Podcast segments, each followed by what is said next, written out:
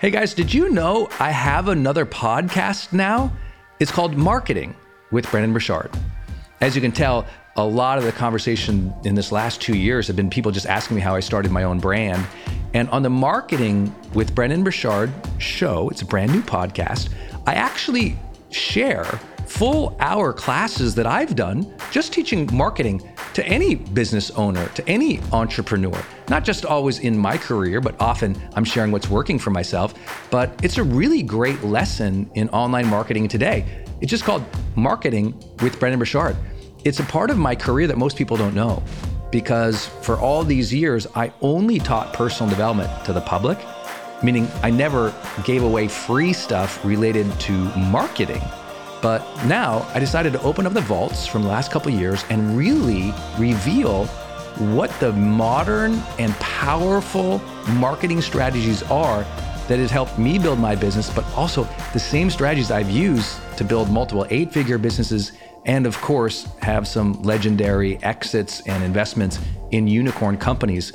And one of those secret strategies I do to help them build their business is get them to listen to these very recordings that you can access now on the Marketing with Brendon Burchard show. You will be stunned. I'm giving away that free. So could you do me a favor? Go there right now and actually download every single episode.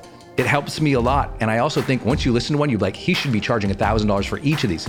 Again, go to Marketing with Brendon Burchard. It's my brand new podcast. I'm super excited about it. Please go check it out. Marketing with Brendon Burchard podcast.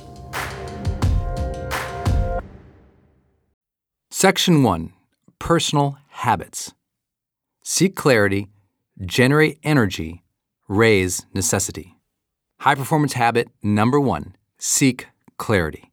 If you don't have clarity of ideas, you're just communicating sheer sound. Yo Yo Ma. This chapter has three sections Envision the future four, determine the feeling you're after, and define what's meaningful. Kate, the woman sitting in front of me crying, has it all. She manages thousands of employees at one of the top companies in her industry. She's an admired leader with dozens of years' experience. Because her company is wildly profitable, her high six figure salary is almost double the average for her position. But she never lets that go to her head. Her bragging is limited to talking up her team. She's proud of how hard they work and support one another. No matter what Kate is talking about, you can tell she's genuinely interested in you. She has an indescribable grace about her.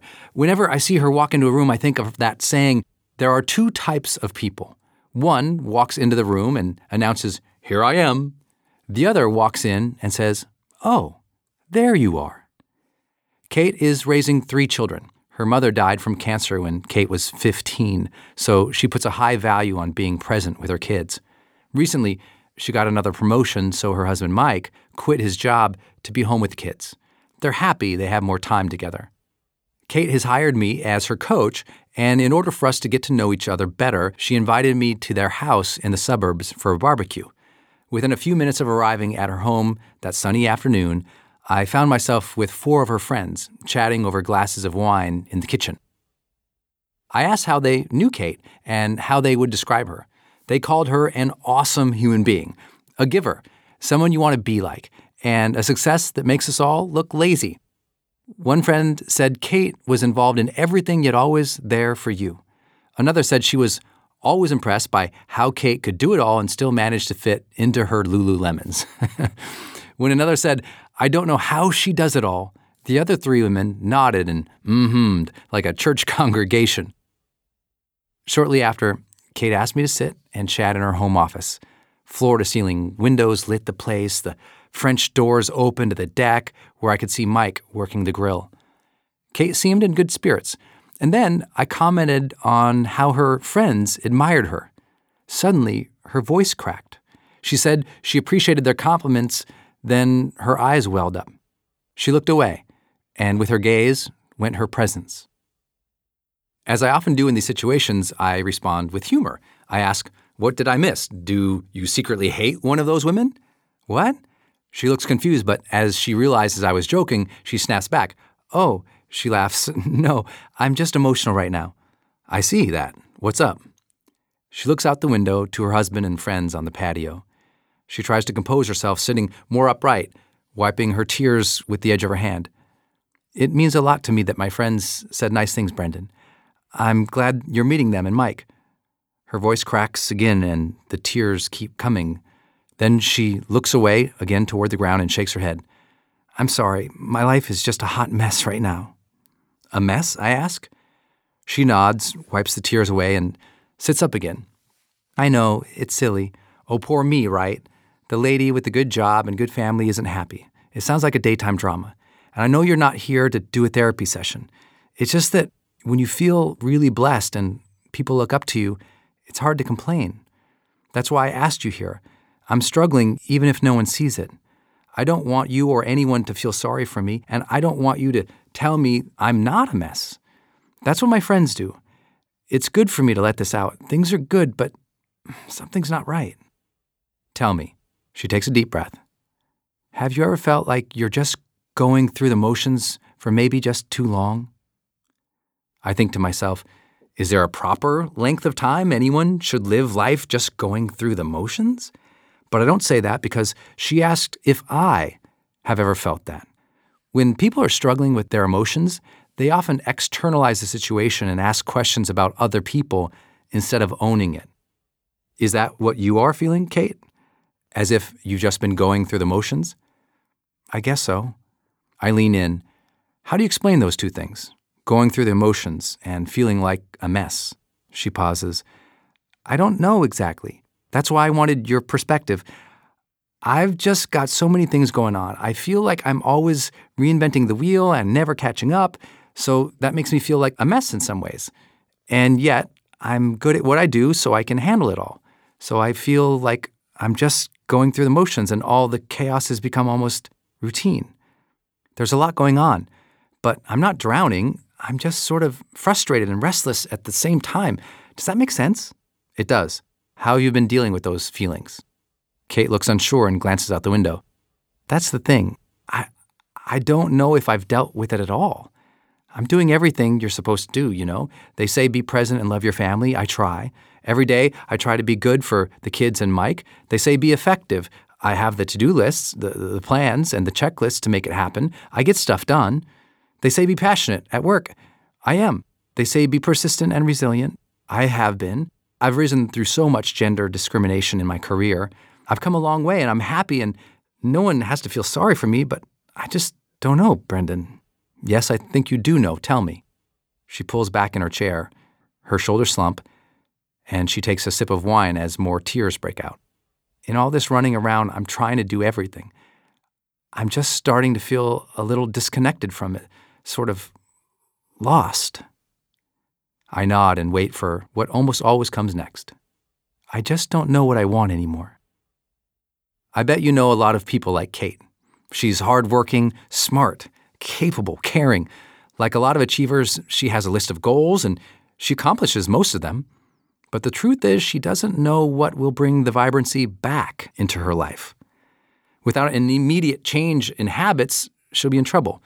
This doesn't mean that she will crash and burn. When achievers struggle in real life, it's not like on TV. There's no huge existential dilemma or midlife crisis that causes them to quit everything in an instant, you know, burning their businesses or relationships to the ground in one sudden manic weekend of insanity. That's not what achievers do. When they're struggling, especially when they're unsure what they want, they tend to march on like good soldiers. They don't want to mess things up. They're afraid to make sudden changes because the reality is that things are good. They don't want to walk away from everything they've worked so hard for. They don't want to go backward or lose momentum or be overtaken by their coworkers or competitors. They know in their gut that there is another level, a different quality of life, but they feel deep uncertainty over changing what is already working. Improving a bad thing is easy for an achiever, but messing with a good thing, that's terrifying. Uncertain of what they really want, achievers often choose to just keep at it. But at some point, if they don't get very clear about who they are and what they want at this stage of their life, things start to unravel. At the beginning, the decline in their performance is subtle. They start to feel that something is off, so they don't bring as much intent to their efforts. They back off just a bit. That's not to say they feel their life is lacking. I have a lot to be grateful for, they will say. But the issue is not about something external they should feel grateful for. It's that something inside doesn't feel right. Like Kate, they're frustrated or restless, even though life is good. They begin to worry maybe I haven't found my real thing, even though they've given so much of their lives to that very thing. When the office lights turn out at the end of the night, or when they finally get a moment of silence after weeks of pushing hard, their internal chatter starts scratching at their reality.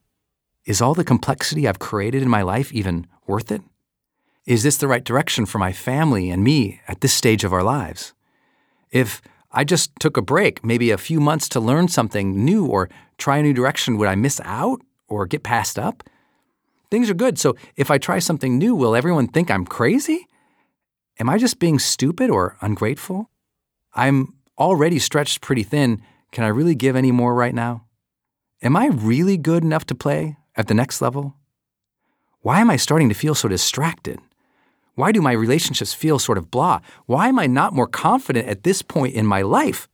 When these things go unanswered for too long, an unraveling begins. Someone like Kate starts looking at all the mountains she has summited in life and fears she has climbed too many of the wrong ones. She learns that what is achievable is not always what's important. Soon, day to day motivation wanes.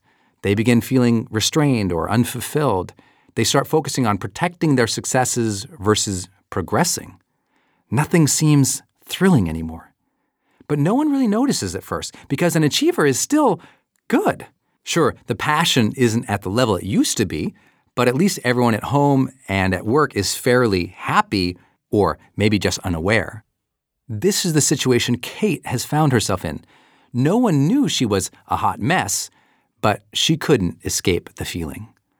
Ultimately, the dissatisfaction spreads into relationships at home or at work, and others notice. The stress of disappointment imparts a hard edge that upsets loved ones or coworkers.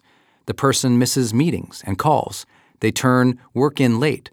The contribution of good ideas falls off. Calls don't get returned. It's obvious to both the achiever and the people around her that she has started just going through the motions. The excitement, joy, and confidence are gone, and with them goes the performance. If this sounds familiar to you personally, then this chapter is your chance to reset. And if any of this sounds overdramatic, it's probably because you haven't hit that wall yet. Let's make sure you never do. Clarity Basics The feeling is clear and indisputable, as if you suddenly sense the whole of nature and suddenly say, Yes, this is true. Fyodor Dostoevsky. This chapter is about finding clarity in your life. It's about how you think about tomorrow and what you do to stay connected with what matters today. The essential habit of seeking clarity helps high performers keep engaged, growing, and fulfilled over the long haul. Our research shows that compared with their peers, high performers have more clarity on who they are, what they want, how to get it, and what they find meaningful and fulfilling. We found that if you can increase someone's clarity, you can up their overall high performance score. Whether you have a high degree of clarity in life or not, don't fret because you can learn to develop it. Clarity is not a personality trait that some are blessed to have and others are not. Just as a power plant doesn't, quote unquote, have energy, it transforms energy, you don't have any specific reality. You generate your reality. In the same line of thinking, you don't have clarity, you generate it. So don't hope for a flash of inspiration to reveal what you want next. You generate clarity by asking questions, researching, trying new things, sorting through life's opportunities, and sniffing out what's right for you. It's not as though you walk outside one day and the piano of purpose falls on your head and all things become clear. Clarity is the child of careful thought and mindful experimentation. It comes from asking yourself questions continually and further refining your perspective on life. Clarity research tells us that successful people know the answers to certain fundamental questions Who am I? What do I value? What are my strengths and weaknesses? What are my goals? What's my plan? These questions may seem basic, but you'd be surprised how much knowing the answers can affect your life. Clarity on who you are is associated with overall self esteem. This means that how positive you feel about yourself is tied to how well you know yourself. On the flip side, lack of clarity is strongly associated with neuroticism and negative emotions. That's why self awareness is so key to initial success. You have to know who you are, what you value, what your strengths and weaknesses are, and where you want to go.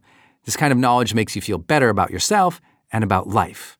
Next, you need to have unambiguous and challenging goals. Decades of research show that having specific and difficult goals increases performance, whether those goals are created by you or assigned to you. Clear stretch goals energize us and lead to greater enjoyment, productivity, profitability, and satisfaction in our work. Choosing stretch goals in each area of your life makes a good starting place for high performance. You should also give yourself deadlines for your goals, or you won't follow through. Studies show that having a specific plan attached to your goals, knowing when and where you will do something, can more than double the likelihood of achieving a challenging goal. Having a clear plan is as important as motivation and willpower. It also helps you see past distractions and inoculates you against negative moods. The more clarity you have, the more likely you are to get stuff done, even on the days you feel lazy or tired. When you see the steps right in front of you, it's hard to ignore them. Our research further validates all this.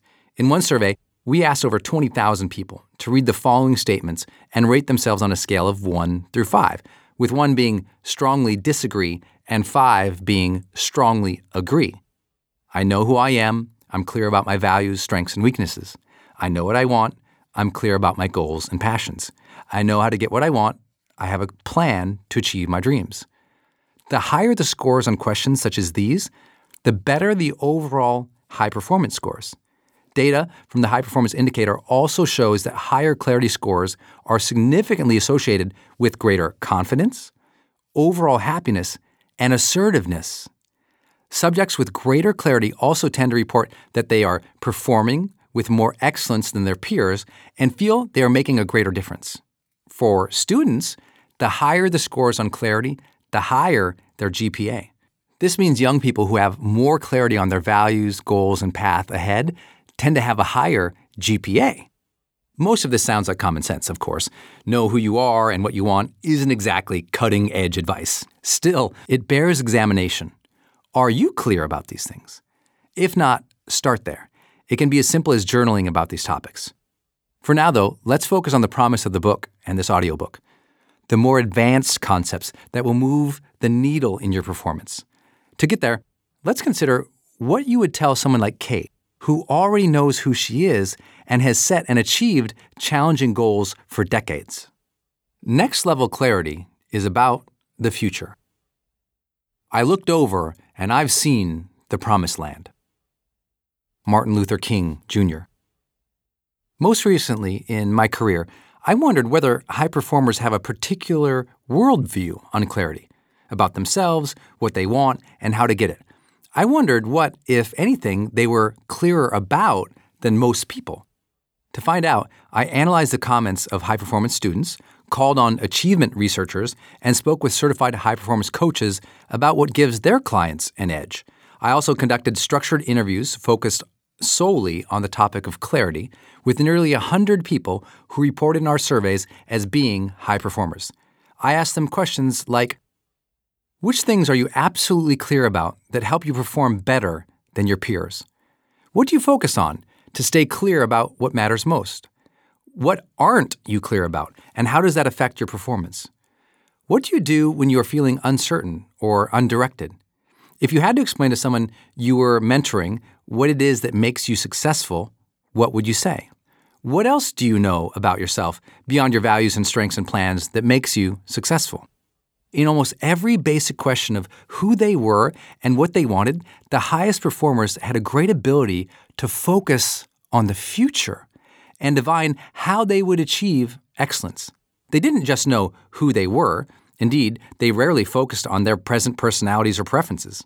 Instead, they consistently thought about who they wanted to be and how to become that. They didn't just know their strengths today, they knew what broader skill sets they would have to master in coming months and years to serve with excellence at the next level. They didn't just have clear plans to achieve their goals this quarter, they had lists of future projects that would lead them to a bigger dream. They didn't think just about how they could get what they personally wanted this month. They obsessed with the same focus about how to help others get what they wanted in their overall lives and careers. This quote, future focus, unquote, went well beyond what they wanted to become or how they would achieve what they and others wanted. They could also describe with great clarity how they wanted to feel in upcoming endeavors, and they knew specifically what conditions could destroy their enthusiasm, sense of satisfaction, and growth. Out of this research, we discovered specific habits that help create this kind of next level clarity. Practice 1 Envision the future four. Dream lofty dreams, and as you dream, so you shall become. Your vision is the promise of what you shall one day be. Your ideal is a prophecy of what you shall at last unveil. James Allen. High performers are clear on their intentions for themselves, their social world, their skills, and their service to others. I call these areas self, social, skills, and service, or the future four. Self. Know thyself is the timeless advice inscribed on the Temple of Delphi in Greece over 2,400 years ago. But there's a difference between know thyself and imagine thyself. High performers know themselves, but they don't get stuck there. They are more focused on sculpting themselves into stronger and more capable people. That's another big difference introspection versus intention. We found that high performers can articulate their future self with greater ease than others. Tactically, this means they tend to have a faster and more thoughtful, confident response when I ask them, If you could describe your ideal self in the future, the person you are trying to become, how would you describe that self? In reviewing recordings from my interviews, it's clear that high performers have thought about this more than others. Their descriptions came sooner with the coherent part, uh, the part after the mms and good question, clocking in an average of seven to nine seconds faster. Their responses were less meandering than the others. When I asked people to describe their future best self in just three words, high performers also replied faster and in a more confident tone. Trying to imagine ourselves in the future with great clarity is hard work for anyone. That's why most people tend to do it only once per year. That's right, on New Year's Eve. But high performers spend a lot of time thinking about their best self and the ideal they're trying to grow into. In interviews with my 10 highest scoring and 10 lowest scoring clients on the HPI, I found the highest performing clients report thinking about their ideal future self and engaging in activities related to that almost 60 minutes more per week than the lowest scoring clients. For example, if you see yourself as a great communicator in the future, you would not only be more likely to imagine scenarios of yourself speaking with others, but also spend more time doing so. You're actively doing things that exhibit a future characteristic you desire. This isn't to say that high performers are more introspective than anyone else. Lots of people journal every week and could be said to be self aware without being high performing. For example, lots of people think about themselves constantly, but much of that thinking is just negative ruminations. So, what makes a difference is that high performers imagine a positive version of themselves in the future, and then they actively engage in trying to be that. This part about actively engaging is important. They aren't waiting to demonstrate a characteristic next week or next month. They are living in to their best self now. You get the point. So let's encapsulate this advice with some simple things you can do. Be more intentional about who you want to become. Have vision beyond your current circumstances. Imagine your future best self and start acting like that person today. This doesn't have to be complicated. When I was 19 years old and struggling to bounce back from a car accident, three one word commands helped turn my life around. These commands, as you may know, were inspired by the lessons I had learned about life when I faced my own mortality. They are simple and concise live, love, matter. These three words became my clarity checkpoint in life.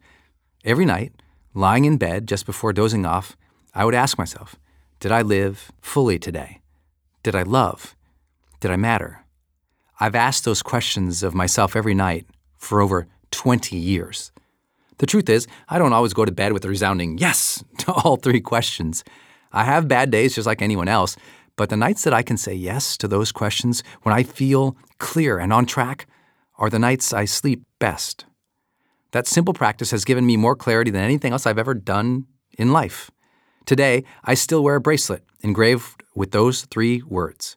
I don't need the bracelet. I don't need to continue asking the questions, but I do because it keeps me clear and on track. This is similar to the work I had to do with Kate. Her identity formation practices had stagnated.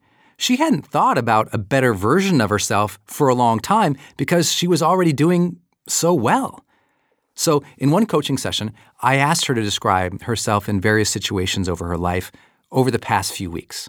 Upon coming home, while playing with her kids, while making a presentation at work, during interactions with friends, while out on a date with Mike.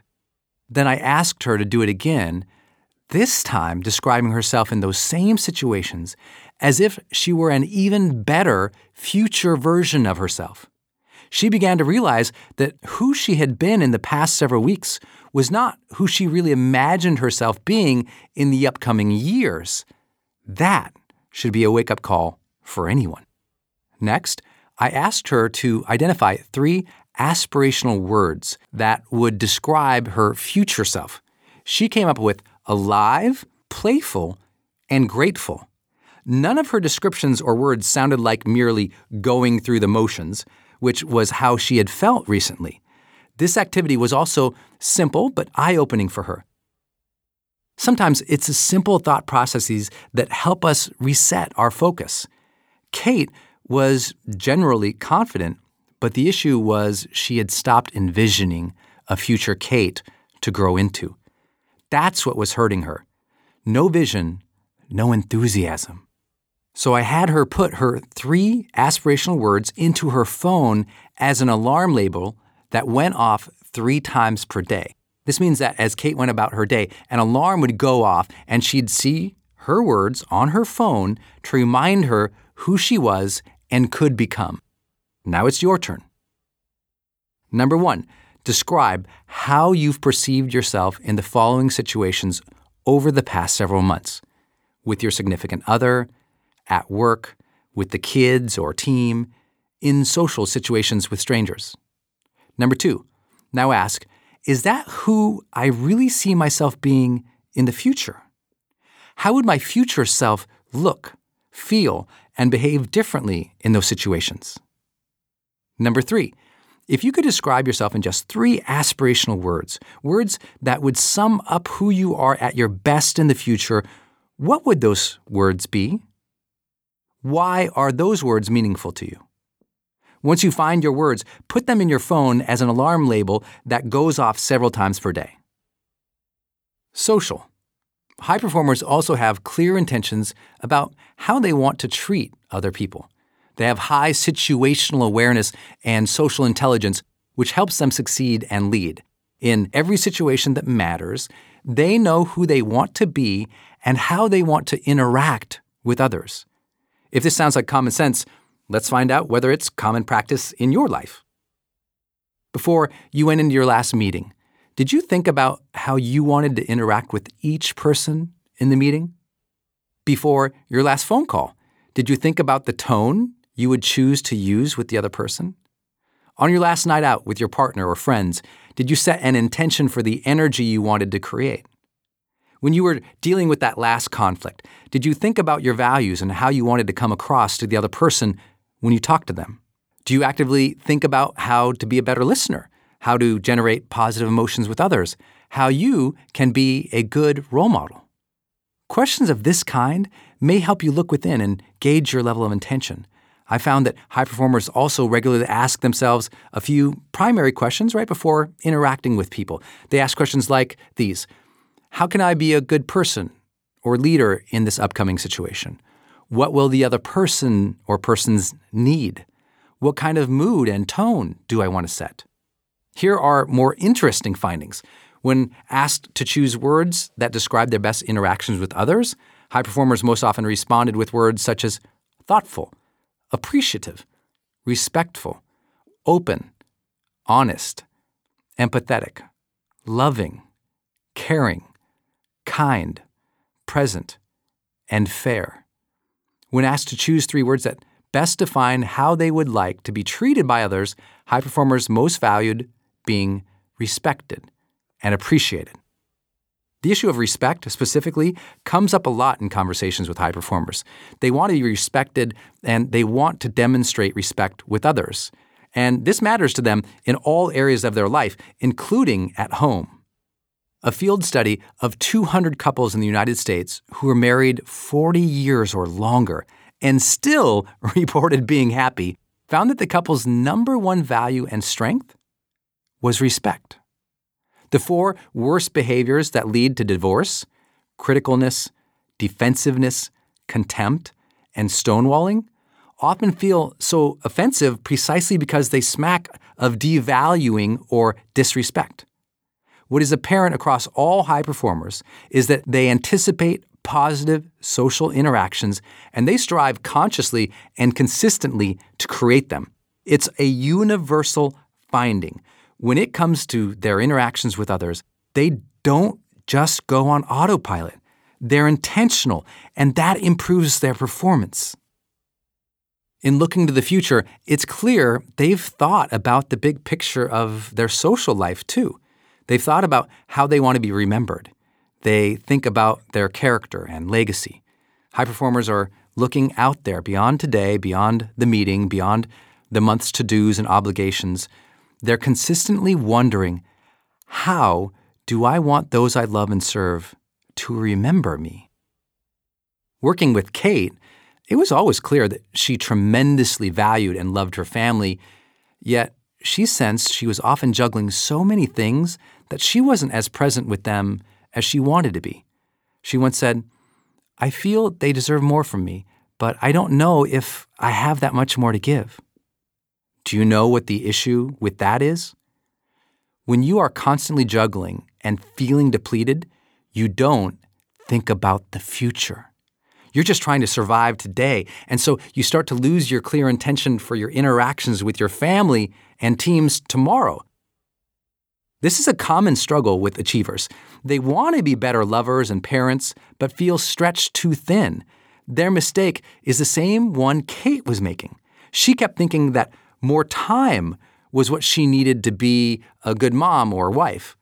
One day, she thought, I'll finally get to be the mom I want to be with my kids and the wife I hope to be. But you and I both know that one day really means never.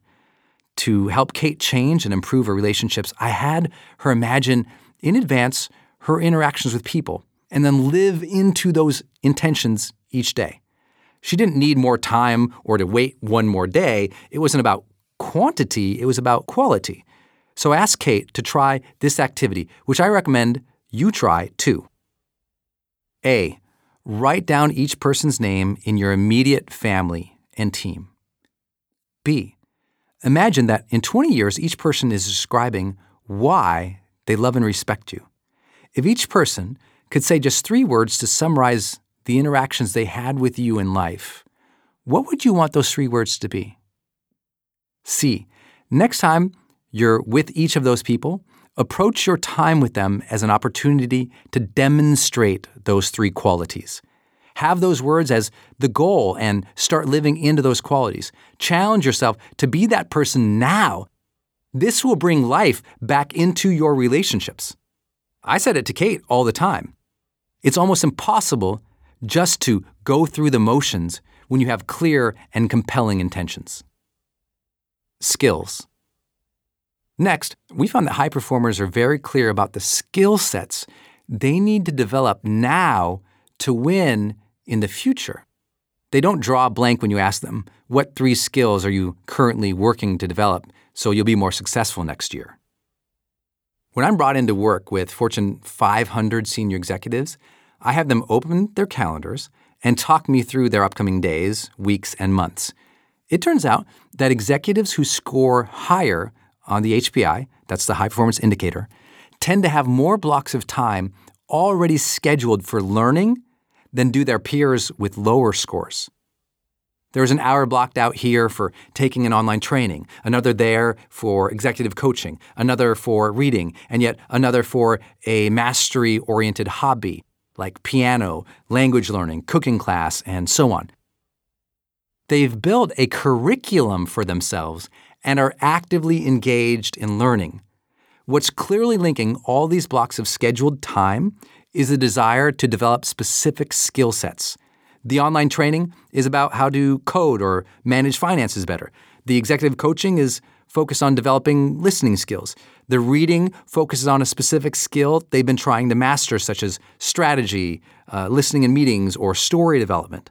The hobby is something they take seriously. They aren't just doing it for pleasure per se, but to actively develop mastery. Here's the big distinction high performers are also working on skills that focus on what I call their primary field of interest, which we abbreviate as PFI. They aren't scattershot learners. They've homed in on their passionate interests and they set up activities or routines to develop skill in those areas.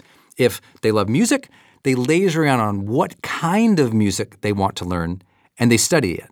Their PFI is specific. They don't just say music and then try to learn all forms of music, playing guitar, joining an orchestra, singing with the band. They choose, say, a five string guitar, find a master teacher, and make time for practice sessions that focus more on skill building than on casual exploration. In other words, they know their passions and set up time to dial in the skills that will turn those passions into proficiencies. This means high performers approach their learning not as generalists, but as specialists. Since by now you have some familiarity with my work, I'll use my career as an example. I began as a change management analyst for a global consulting company. I was right out of grad school. In my first six months on the job, I approached my work the way most of my peers did as a generalist. I was trying to learn everything about the company, my clients, the world, that's what you do when you're a novice. But soon I realized that many of my partners had specific areas of expertise. And if I was going to stand out among the other 80,000 plus employees, I'd better develop a skill set fast. So I chose leadership, which was also my area of focus in grad school. Specifically, I wanted to develop the skill of knowing how to build curriculum for leaders and their teams. Leadership was my PFI, that stands for primary field of interest. Curriculum building was the skill. I requested or created relevant projects. My career skyrocketed. When I left corporate America to become a full time writer and trainer, I made similar decisions. I made my PFI personal development, but so had many thousands of other writers, bloggers, speakers, and trainers. How would I stand out? I realized that the skill most of these folks lacked wasn't related to their topic, but rather to their marketing of the topic. I was in the same boat. Personal development was always a passion, and I already spent most of my personal reading time studying psychology, neuroscience, sociology, and behavioral economics. I was fascinated by those subjects, so I didn't need more focus there. I needed more focus on building my brand. So I made a huge shift. I made marketing my PFI. This was a monumental decision for me because I had absolutely no talent, skills, strengths, or background in marketing. But I recognized it as the key that would unlock the door to my success in my new career. So I started drilling down into skill sets. I didn't focus on every skill related to marketing as a generalist would do, just as I hadn't focused on everything related to leadership in general at my corporate gig. Instead, I zeroed in on email marketing and video production. I took online courses on these topics and I went to seminars. I hired a coach. My calendar was full of building those two skills. For 18 months, I focused almost exclusively on learning and trying new things related to email marketing and making videos. Specifically, I learned to capture emails and send those subscribers weekly newsletters that linked to a featured video training on my blog. I also learned how to put all my videos in an online members area and charge people money to access them. 18 months later, I found I had succeeded as an early pioneer in online education. Thousands of people were signing up for my online courses, some of which cost over $1,000. Many people in my industry thought it was some sort of magic act or assumed that I was some kind of online genius. But neither was true. I had simply looked to the future, identified what it would take to win in the industry in coming years, and then realigned my activities to develop the skills I needed to succeed. The lesson was simple but powerful. Look to the future. Identify key skills. Obsessively develop those skills. This sounds easy, but in a world where we are so distracted and reactive, it has become a lost art. We just forget to develop our own curriculum in life, even those of us at the highest levels. I remember I once had the blessing of being brought in to speak to Oprah and her executive team. The aha moment was this idea that high performers build their own curriculum. I remember being surprised that after I finished the training, of all the things I said, the team posted this one quote from me to summarize our session. If you leave your growth to randomness, you'll always live in the land of mediocrity. I hope the takeaway is clear. No matter your current level of performance, clarifying your PFI and the skills you need to master for your next level of success must be a priority. Reconnecting with your passion and setting up structure to develop more skills related to it is a game changer. It's just one thing Kate did to burst through her feelings of just going through the motions. We spent time talking about what it was going to take to win in her PFI in the next 10 years and realized she could learn new skills related to her industry. After she signed up for a few courses and found a mentor at work to help her learn more, she sent me this email. Amazingly, at some point in my career, I got so good at what I was doing that I forgot how much I really loved to learn. I took my eyes off what I needed to learn in the future. But today, I finished an online course, and I can't describe how accomplished that simple act made me feel. It was like graduating from high school all over again. That kind of optimism for the future came back into my life because learning opens the mind and begs it to play. I can't believe changing how I feel was as easy as choosing to learn again. You can follow Kate's lead. Try this. Number one, think of your PFI, primary field of interest, and write down three skills that make people successful in that field. Number two, under each skill, write down what you will do to develop it. Will you read, practice, get a coach, go to a training? When? Set up a plan to develop those skills put it in your calendar, and stay consistent. Number three, now think about your PFI and write down three skills that you will need in order to succeed in that field five to 10 years from now. In other words, try to imagine the future. What new skill sets will you likely need then? Keep those skills on your radar and start developing them sooner rather than later. Service. It had been too long since Kate felt the difference she was making. She had lost the spirit of service to others, and that's what had caused her to start merely going through the motions at work. Though nothing there had changed, she began perceiving her days as a series of empty tasks. Specifically, while she was a phenomenal leader at work and she truly felt the spirit of service in leading her teams, she had lost connection to those ultimately affected by their work, her customers. It turned out that Kate hadn't actually spoken with any of her customers in years.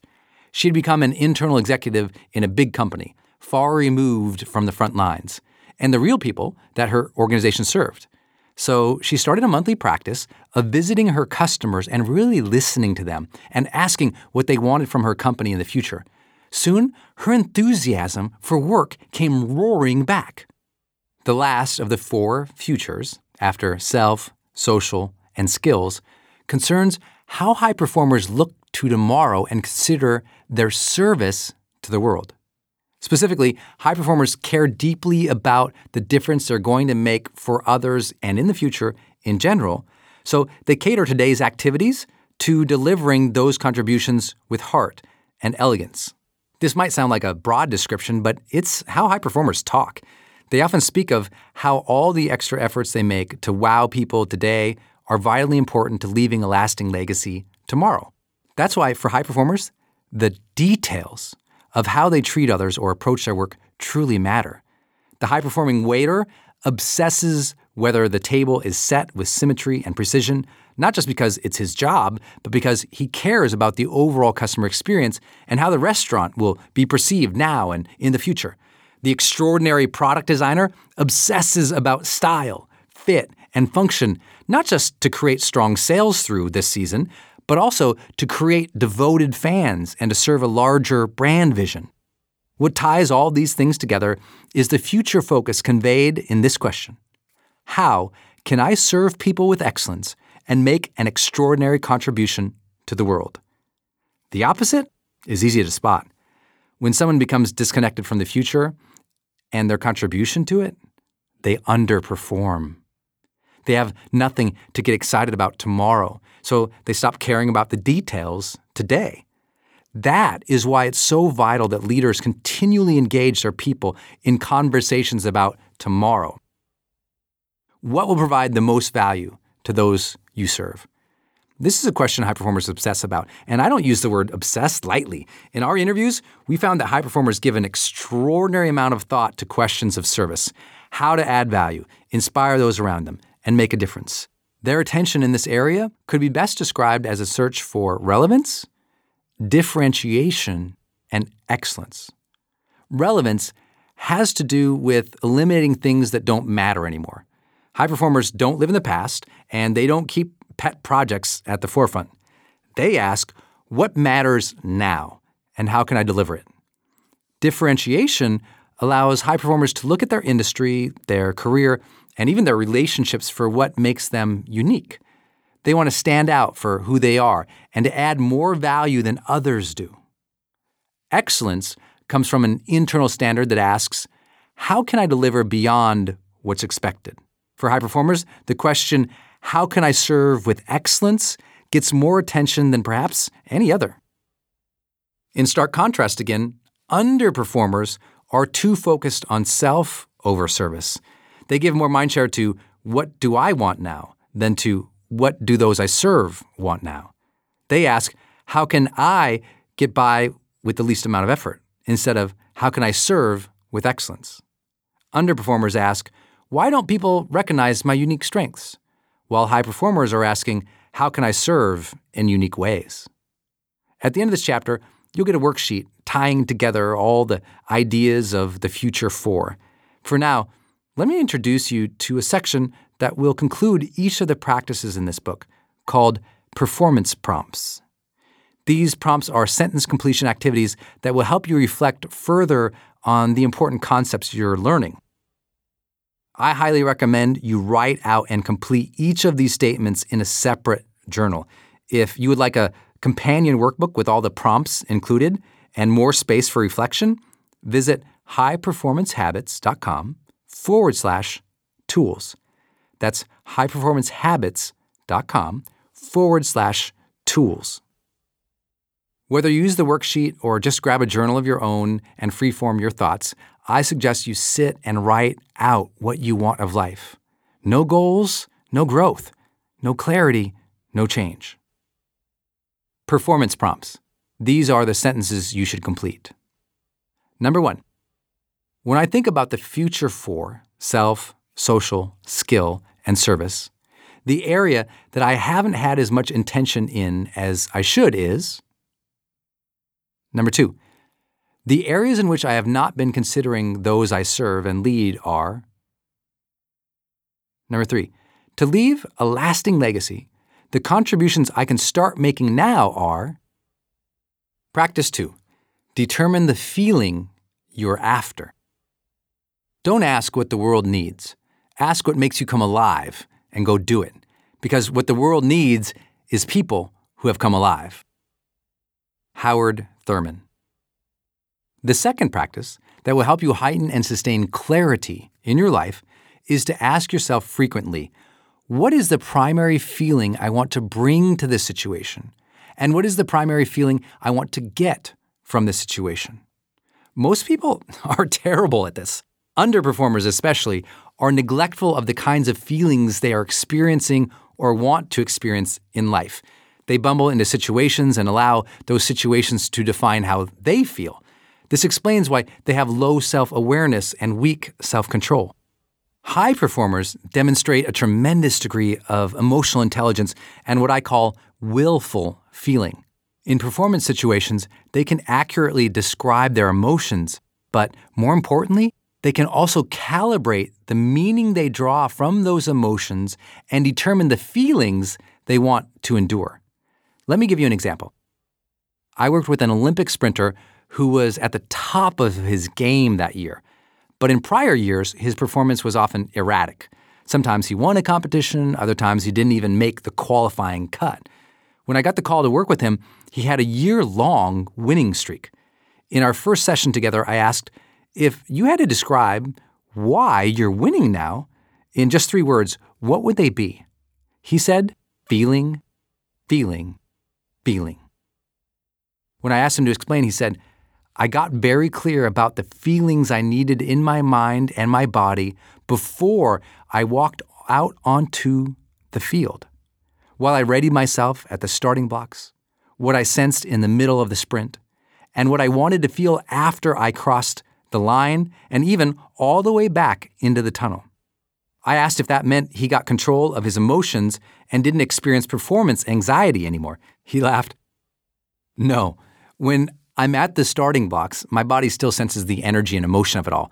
My body is naturally aware of what's at stake, and there's an emotion of some fear that's there no matter what. But I don't feel anxious. I define the feeling. I tell myself what I'm sensing is a feeling of readiness, excitement. I've heard so many high performers describe this practice in some form or another. They can sense their emotional state in any given moment but they often choose to override it by defining what they want to feel. Let's pause to differentiate between emotions and feelings. While researchers differ in their definitions of what an emotion is, many agree that emotions are different from feelings.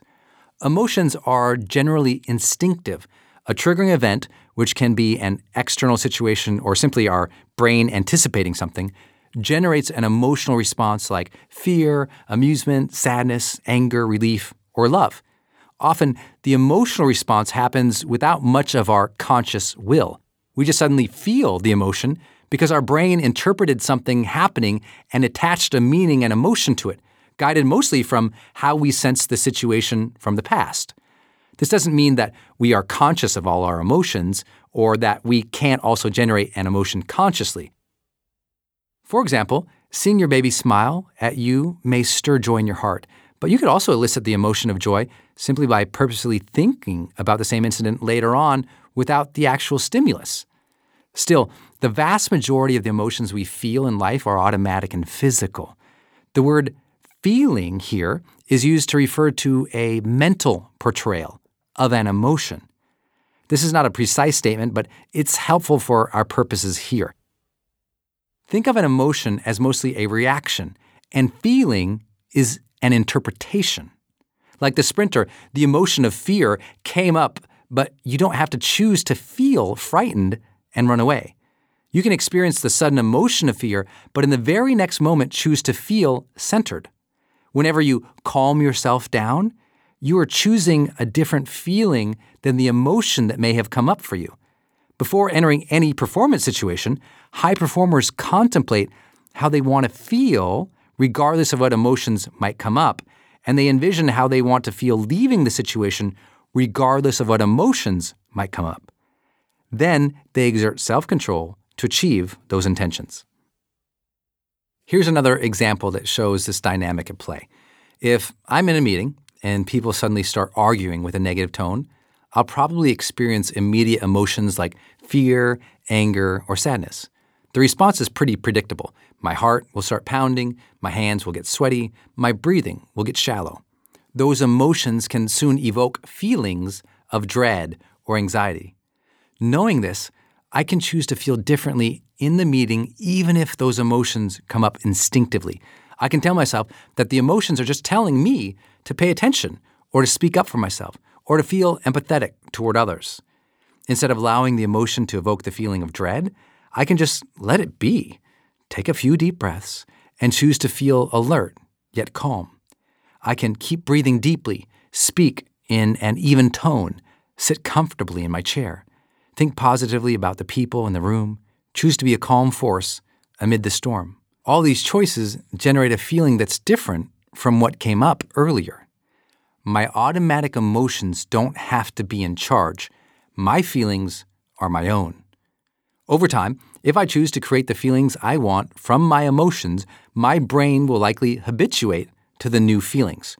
Fear suddenly doesn't feel so bad anymore because my brain has learned that I'll deal with it well. My old references for how I feel after the emotion has changed, and that can change the actual automatic emotion's power. The emotion of fear still might get triggered, but now the feeling I sense from it is what I've created in the past. Emotions come and go. They're mostly immediate, instinctive, and physical. But feelings last, and they're often a result of rumination, which you have control over. Anger can be the emotion that comes up, but bitterness, a lasting feeling, doesn't have to be your lifelong sentence. This might sound as if I'm just parsing words, and again, I acknowledge that my descriptions are imprecise. No description of any function of mind or body can be precise because there is always variance, and no thought or emotion is an island. Our senses and intentions interact and overlap across a vast neural network. But I share this here because it's so thoroughly obvious that high performers are generating the feelings they want more often than taking the emotions that land on them. When high performing athletes say they are trying to get in the zone, what they mean is that they're trying to use their conscious attention to narrow their focus and feel in the zone. Being in the zone is not an emotion that just happens.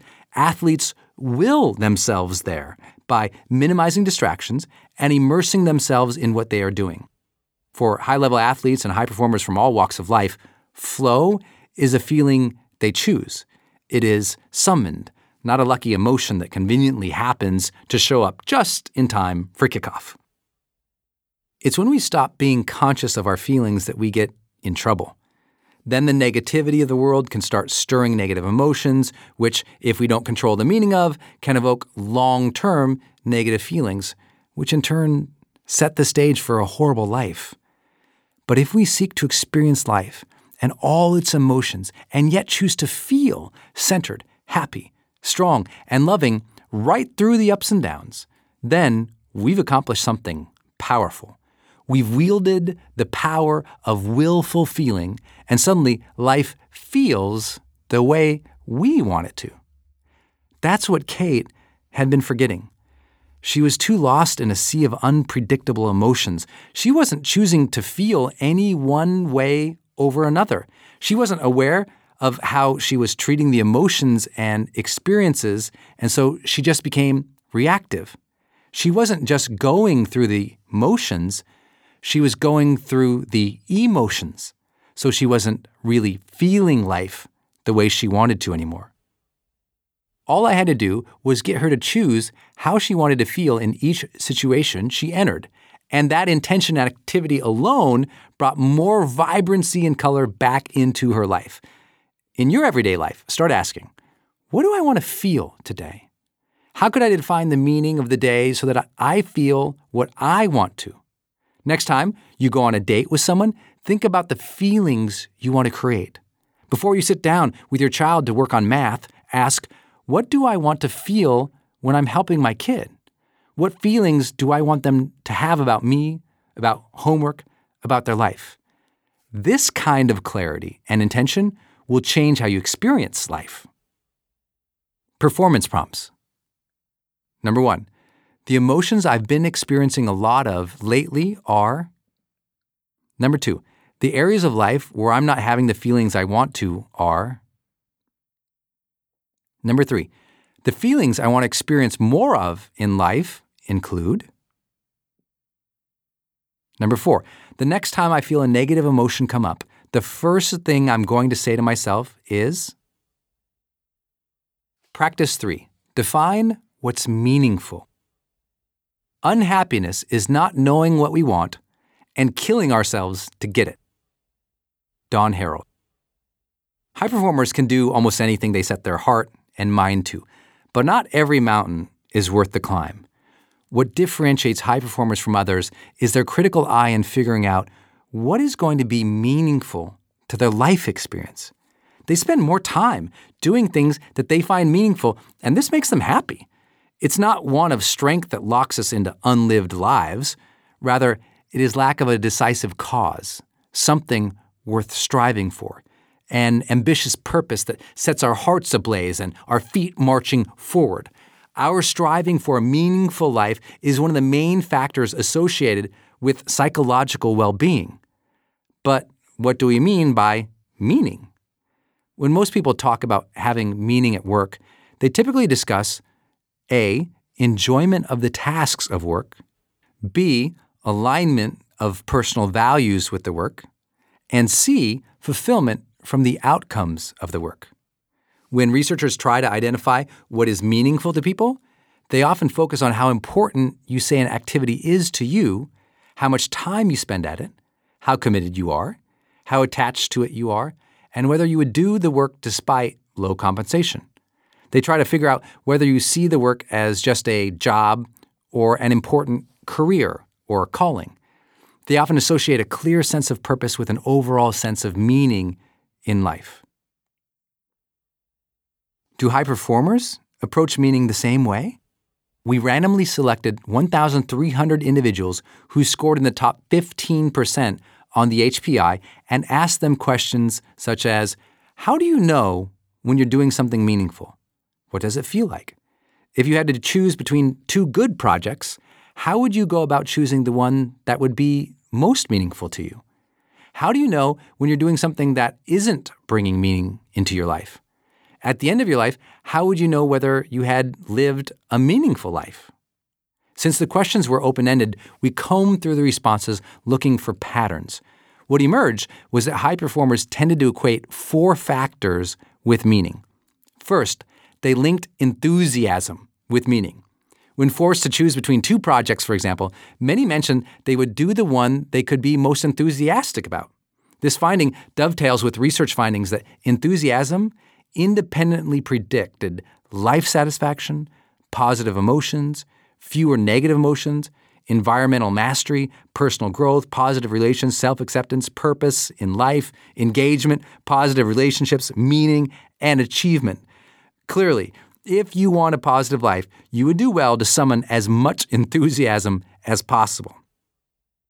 It was these feelings that inspired me to ask myself this question every morning in the shower What can I get excited or enthusiastic about today? That simple question has changed the way I walk into each day. Try it. The second link to meaning was connection. People who become socially isolated report that their life has lost meaning.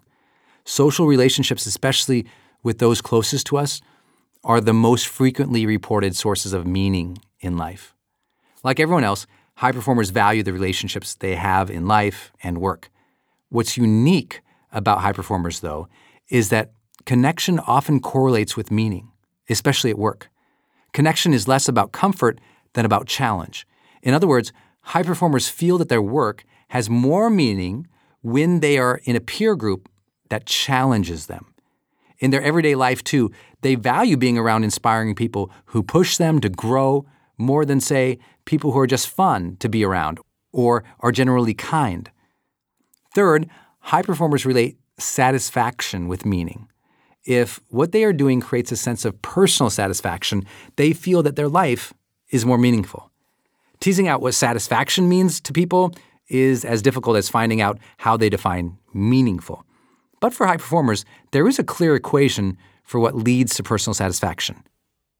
When your efforts correspond with one of your primary passions, lead to personal or professional growth, and make a clear and positive contribution to others, you tend to call those efforts satisfying.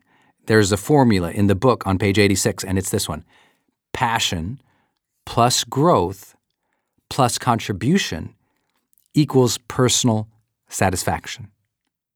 Other researchers have found that security, autonomy, and balance can also be important to satisfaction, especially on the job. The fourth way that high performers say their efforts have meaning is by making them feel that their life makes sense. Psychologists call this coherence. It means that the story of your life or of the recent events in your life is comprehensible to you in some way. This sense of coherence seems to be particularly important to high performers. They want to know that their efforts align with something important, that their work is significant, and that their lives are creating a legacy and feeding a larger purpose. Often, the desire for things to make sense is more important to a high performer than our autonomy and balance. They will put their own desires for control or work life balance aside if they sense that what they are doing makes sense and adds to a greater whole. Certainly, more research needs to be done on how high performers view meaning. The research my team and I have conducted gives us a good start, though.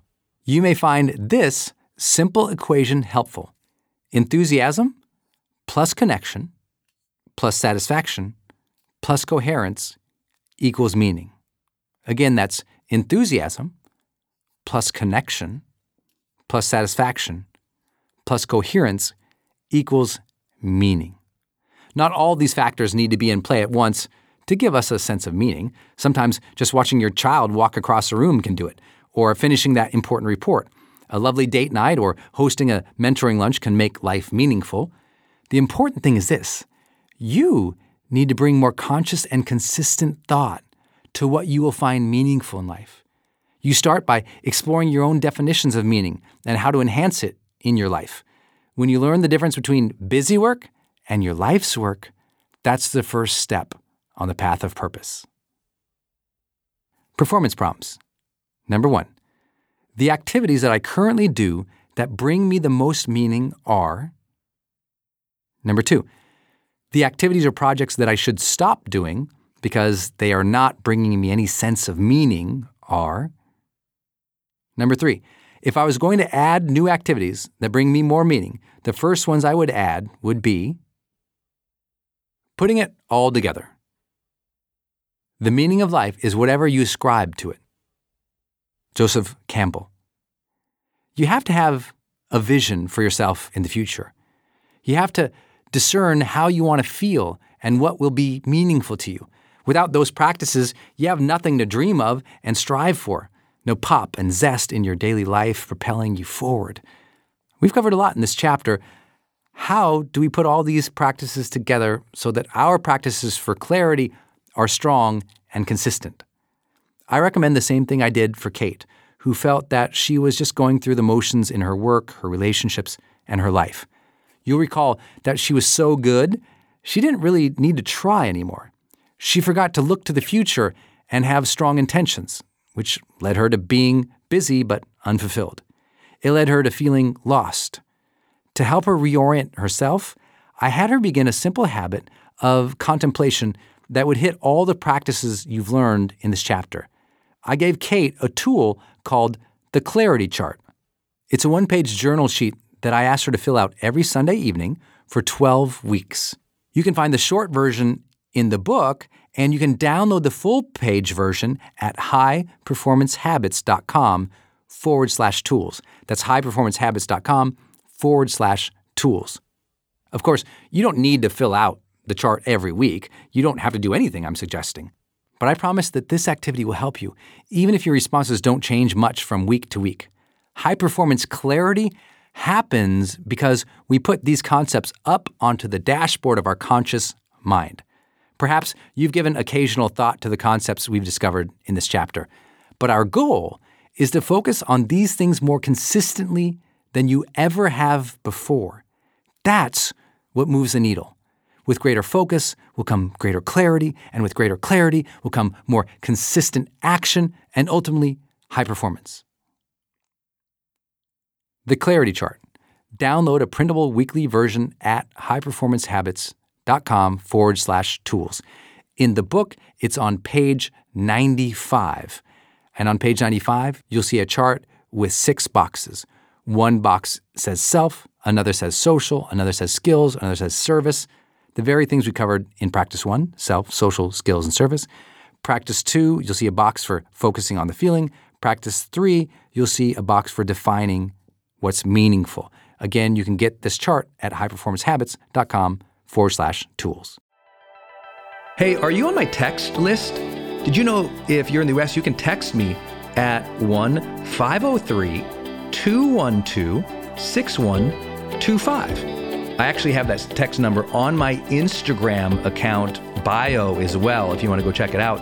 It's just 503 212 6125. Literally just text me and say, hey, Brendon. Or text me and say anything you want to say. If you want me to see it, just text me there. It's 503 212 6125. And it's my exclusive text list. And if you're not on it, it's where I share some of my most popular episodes. Or if I drop a new YouTube, I send it your way. Or if I have some kind of free thing going on the internet, I give that exclusive link out to that group.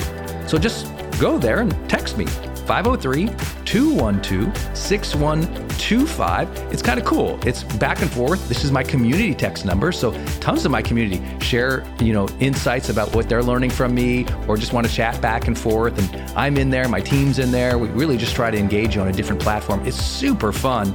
And again, anytime I have something special going out, this is the first group to know about it. So just go text me at 503 212 6125.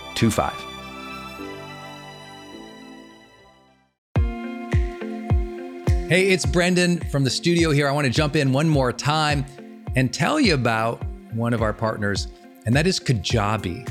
If you've ever seen any of my marketing online, or you have gotten an email from me, or you've just admired kind of what we built by selling, you know, 20 plus blockbuster online courses, or where I go live in my membership areas, or how I accept money online, now well over $100 million over the years. How do I do all that? I've always used Kajabi. It's spelled K A J A B I. And Kajabi just helps online entrepreneurs take flight because we all have to do the same thing, right? We have to figure out okay, how do I build a web page? How do I capture emails and send emails and funnels and uh, newsletters? How do I put content up that's for free, but also content up that's behind a paywall that I can charge money for? How do I build those membership sites? How do I organize my podcast or my blog? How do I accept money and create checkouts and order bumps and one click upsells? How does all of that actually work? You know, if you're a life coach, how do you actually talk to a client and connect with them and schedule with them and serve them and give them a members portal area? If you're teaching online courses, how do you actually put up the course and set up automations to sell the course? and to trigger things like an email to go out when they successfully complete one of your modules. Kajabi does all of that. You even get templates that I helped build and I personally wrote to help you write even better emails to your audience. That's at kajabi.com, K A J A B I.com. If you wanted the system that most of us in the thought leader or the expert economy really use and we've relied on for years, go to kajabi.com. Hey, it's Brendon, and I want to tell you about Circle and how powerful it is if you're trying to build your online community outside of Facebook groups. You know, I had this problem a couple years ago where I just started noticing when I was running a Facebook group, um, really, Facebook was incentivized to kind of steal my customer and steal my audience. So they'd recommend other things I didn't like, or honestly, my members were losing my posts in the feed. I didn't really have the information or the data about the people in the group that I wanted. It was hard to actually communicate with them offline, out of the group. And most importantly, it was hard to sell stuff and have an actual business from it without driving them to other places. And then came along Circle. And it's just at the website circle.so. So just go to circle.so and you can see that they have built this incredible platform that allows you to host a community, go live in that community, and really segment the community into these different spaces where you can give people access to different levels of content or community, which I absolutely love. Because, you know, in my businesses, I've got new people coming in, I've got paying members coming in, I've got all these different products or courses or programs, and and they've always had these different logins. It's been all over the place. Now with Circle, it's in one place. My community can meet there. They can post. I can post. We can use like multimedia posts as well. They can post video or audio. So can I. I can organize things, all of my content in very unique places and grant access to only some people. And of course, I can have my team in there moderating the whole community with me. Everybody needs this. Everyone's trying to build their community, but they struggle. Like, what system or what tools do you need to use or have? Trust me, building it out on your own, not an option. Too expensive, too time consuming. So go to circle.so and check it out. If you're trying to build a community and really maintain control of that community and do a great job serving them and building a business from it, go to circle.so.